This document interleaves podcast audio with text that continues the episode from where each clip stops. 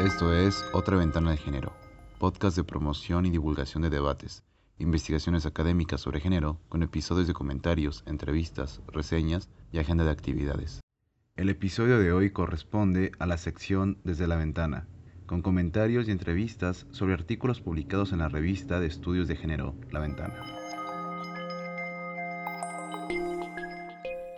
Hola, en este episodio de Otra Ventana al Género, dedicado a dialogar con autoras y autores de artículos publicados en la revista de estudios de género La Ventana a propósito de los materiales y los planteamientos ahí hechos, vamos a dialogar con Profesor José Ignacio Larreche de la Universidad Nacional del Sur. Él es doctorando en geografía por el Departamento de Geografía y Turismo de esa universidad y forma parte del Consejo Nacional de Investigaciones Científicas y Técnicas, CONICET, de Argentina. Es docente del Departamento de Geografía y Turismo y miembro de la Red de Estudios de Geografía, Género y Sexualidad Ibero-Latinoamericano, REXILA. El artículo que el profesor Larreche publicó en el número 51 de la revista de estudios de género La Ventana se titula Espacio Público Político, referencias en clave de géneros y performatividad. El autor nos propone que, sobre la base de algunos preceptos de la teoría feminista orientados a la crítica de la democracia liberal, enfatiza cómo el espacio ha sido un instrumento al servicio de la hegemonía. El ejercicio de reflexión dice el doctor Larreche, parte de concebir el espacio como una construcción social y por lo tanto sexogenérica. Se señala la dicotomía público-privado y el estatuto moral que aún reside en la experiencia del espacio y, en un esfuerzo por desmoronarlos, se exponen casos que se ciñen a la irrupción del espacio social. El propósito que subyace, continúa la cita, es desde representantes de la filosofía política seleccionados, proponer meandros analíticos asociados al espacio, asumiendo que éste sigue siendo un repositorio de suma importancia para la subversión de sujetos subalternos en la escena contemporánea. Como coordinador de este episodio y en el desarrollo de los cuestionamientos al profesor Larreche, a propósito de su artículo, participó el profesor Juan Carlos Cornell, integrante también del cuerpo académico Género, Cultura y Relaciones Sociales de esta universidad, que forma parte de quienes desarrollamos este podcast. Profesor Larreche, ¿podría explicarnos más el planteamiento de cómo las performatividades de los grupos alternativos podrían recuperar los espacios públicos? en ese momento, en el momento de, la construcción del texto, y creo que esto está en vigencia, había una suerte de tensión, sí, de colisión entre el anacronismo del espacio público como concepto y el diacronismo del espacio social, que, que se destacaba justamente esta tensión al poner de relieve las performatividades de grupos alternativos. ¿sí? Me refiero a, todos aquellos grupos sociales em, de alguna manera enfrentados a la hegemonía. Me pareció interesante recuperar la performatividad, un concepto de Judith Butler que habla sobre los actos ¿sí? puestos sobre el territorio, para bueno, ver estas incoherencias entre una noción y la otra y de alguna manera poder ver lo público de ese espacio público, problematizar lo público, ¿sí? que tiene que ver con ciertos aspectos que vinculan lo público no solo con la diversidad y la pluralidad, sino con la publicidad, es decir, este ser y aparecer, ¿sí? que con el tiempo, en los últimos años, ha estado un poco más visible ¿sí? en la escena contemporánea, pero poco analizado teóricamente por lo menos más visible en algunos puntos geográficos. Con la performatividad, es decir, con la aparición en el espacio público, y con el espacio público me refiero a todas estas instancias ¿sí? de acceso común por parte de, la sociedad civil. En geografía, por ejemplo, el espacio público contempla una diversidad de formatos, ¿sí? desde el parque, la plaza, ¿sí? esto que comúnmente se denominan espacios verdes, hasta la calle, ¿sí? la calle, la vereda, que suelen ser eh, dentro del repertorio de, los espacios públicos los lugares también de demanda, de incidencia política, ¿sí? que bueno, son por ahí los más eh, conectados con estas performatividades alternativas en los momentos de ebullición. Eh, teniendo en cuenta esta diversidad de formatos, no siempre la performatividad ¿sí? se hace pública en estos distintos espacios públicos y de la misma manera. ¿sí? Generalmente cuando analizamos performatividad estamos analizando procesos de territorialización política, de demanda, ¿sí? de eh, algún tipo de, reclamo, en, tanto a nivel general como en las ciudades latinoamericanas. Pero me parece mucho más interesante reparar en la performatividad cuando ocurre en formatos de espacio público como el parque, la plaza. ¿sí? Estos actos, como diría Butler, ¿sí? que, se, que se repiten y que van construyendo una idea, una matriz de género y de sexo género, son los que terminan ¿sí? de calibrar lo público del espacio público. ¿Qué quiero decir con esto? Que a lo largo ¿sí? de, esta cotidianeidad, fuera del espacio doméstico, ¿sí? porque acá también hay, una, hay un anacronismo entre lo público y lo privado cuando seguimos hablando del espacio público. Entonces, ¿cómo se rompe ese anacronismo? ¿Cómo se em, incomoda a ese espacio público o cómo se recupera lo público de ese espacio público en la cotidianidad a partir bueno, de la presencia de besos o de expresiones homoeróticas, a partir de ciertos actos que tradicionalmente ¿sí? rompen con estos significantes del espacio público, tales como la tranquilidad, el orden, que pueden tener que ver con acciones muy, muy cotidianas, muy micro, ¿sí? como esto, una expresión de cariño entre dos varones, entre dos mujeres, la presencia de una expresión de género distinta, ¿sí? que no busca la linealidad entre una anatomía y una autopercepción, ¿sí?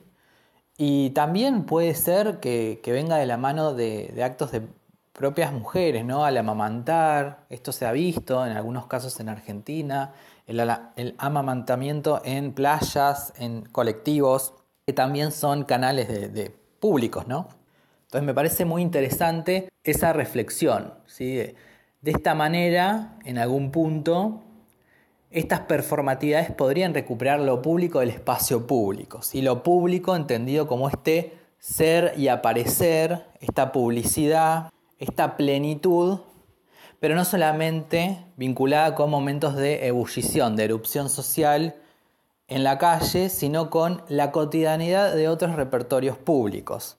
De esta manera nos estaríamos como acercando a el diacronismo, es decir, la relación entre el espacio social con el espacio público, porque siempre ese espacio público ha sido una noción más de la órbita del urbanismo, de las escalas municipales, que de las escalas sociales.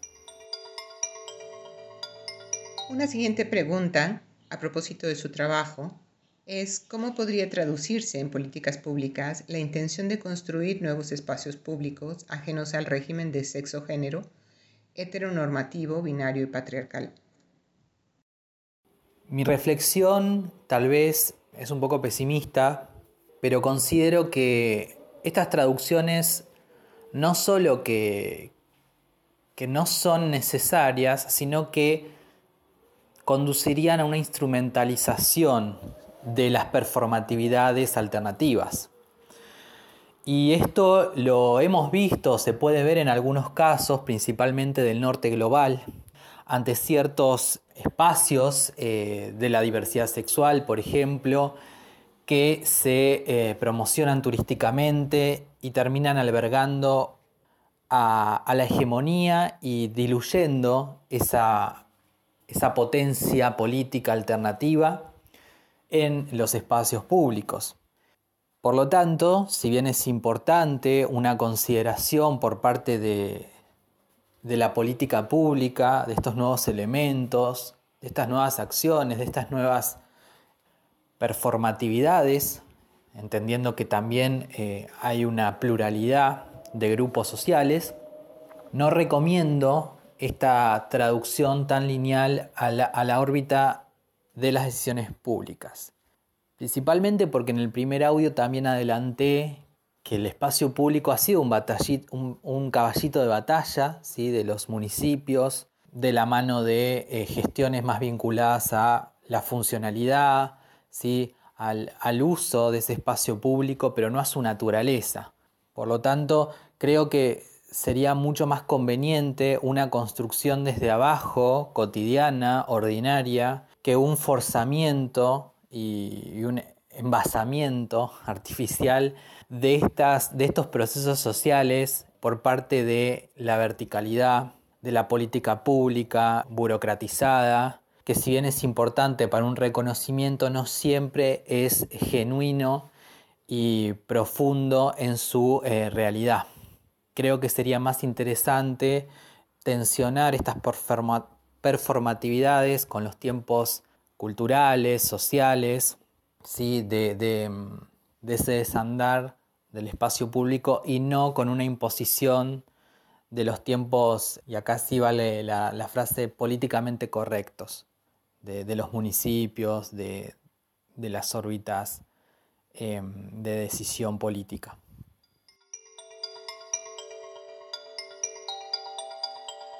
Profesor Larreche, usted ha elaborado una interesante reflexión desde la teoría política de temas de género y espacio público. De ahí la siguiente pregunta. ¿Cuál debería ser el futuro de la teoría política y quizá también de la ciencia política respecto a los temas de género, dominación patriarcal y heteronormatividad?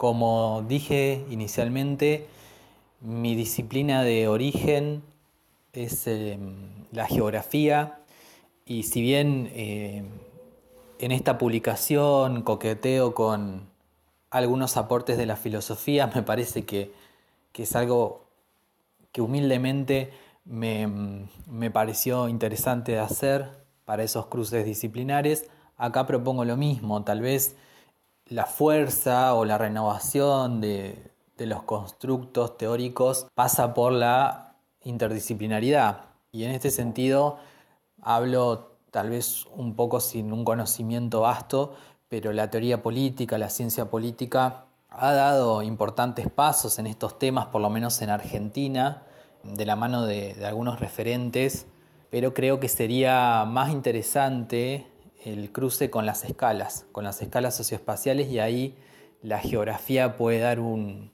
un insumo a potenciar por parte de la ciencia política, que a mi humilde entendimiento, creo que sus análisis se basan en una escala mucho más eh, general, ¿sí?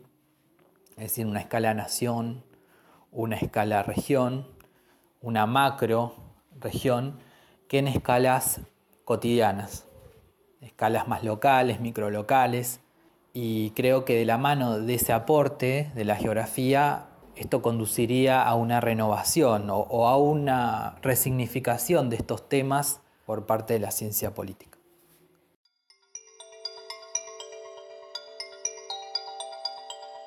Para cerrar esta charla, profesor Larreche, le pedimos por favor que nos plantee conclusiones generales a propósito de cuáles son las recomendaciones que haría para investigadoras e investigadores que deseen incursionar en este tema. Por último, eh, la conclusión más global de todo este escrito y de, esta, de estas grabaciones tiene que ver con eh, poder desde la ciencia y también eh, en virtud de una conexión más realista con, con el llano, poder desarmar estos significantes vacíos en términos de la CLO, como en este caso sería el espacio público. ¿sí? que desde las ciencias eh, sociales en general eh, ha venido siendo empleado, pero eh, desde una condición más de, fondo, ¿sí? de escenografía, que de un constructo que apela a em, dar cuenta de procesos socioespaciales. Em, esa es la conclusión principal, poder desarmar estos conceptos y volverlos eh, significantes llenos de alguna manera. Eh, lo mismo pasa con otros conceptos dentro de la geografía, pero bueno, y creo que, esto debe ser así también para otras ciencias sociales. Y en relación con las referencias, que desde mi punto de vista serían interesantes para aquellos y aquellas interesados en incursionar en este cruce, en esta temática, por supuesto se debería recomendar las lecturas de Judith Butler, em, que si bien desde mi punto de vista no son las más amenas y amigables, creo que es una referente obligatoria. Por otro lado, también me gustaría mm, recomendar lecturas más desde la geografía, pero que también discuten con esta noción de, lo público, del espacio geográfico en general. Y en este sentido me gustaría destacar a Doreen Massey, sí, Doreen Massey, también los trabajos de Leticia Sapsay, de mm, Nancy Fraser, otra feminista. Y en los últimos tiempos, si bien no aparecen las referencias bibliográficas de este texto, me ha servido mucho discutir con los textos de Da Costa Gómez, un geógrafo brasileño, y Manuel Delgado Ruiz, un antropólogo de Barcelona. Bueno, me parece que allí hay un listado interesante para ahondar sobre esta cuestión. Muchas gracias.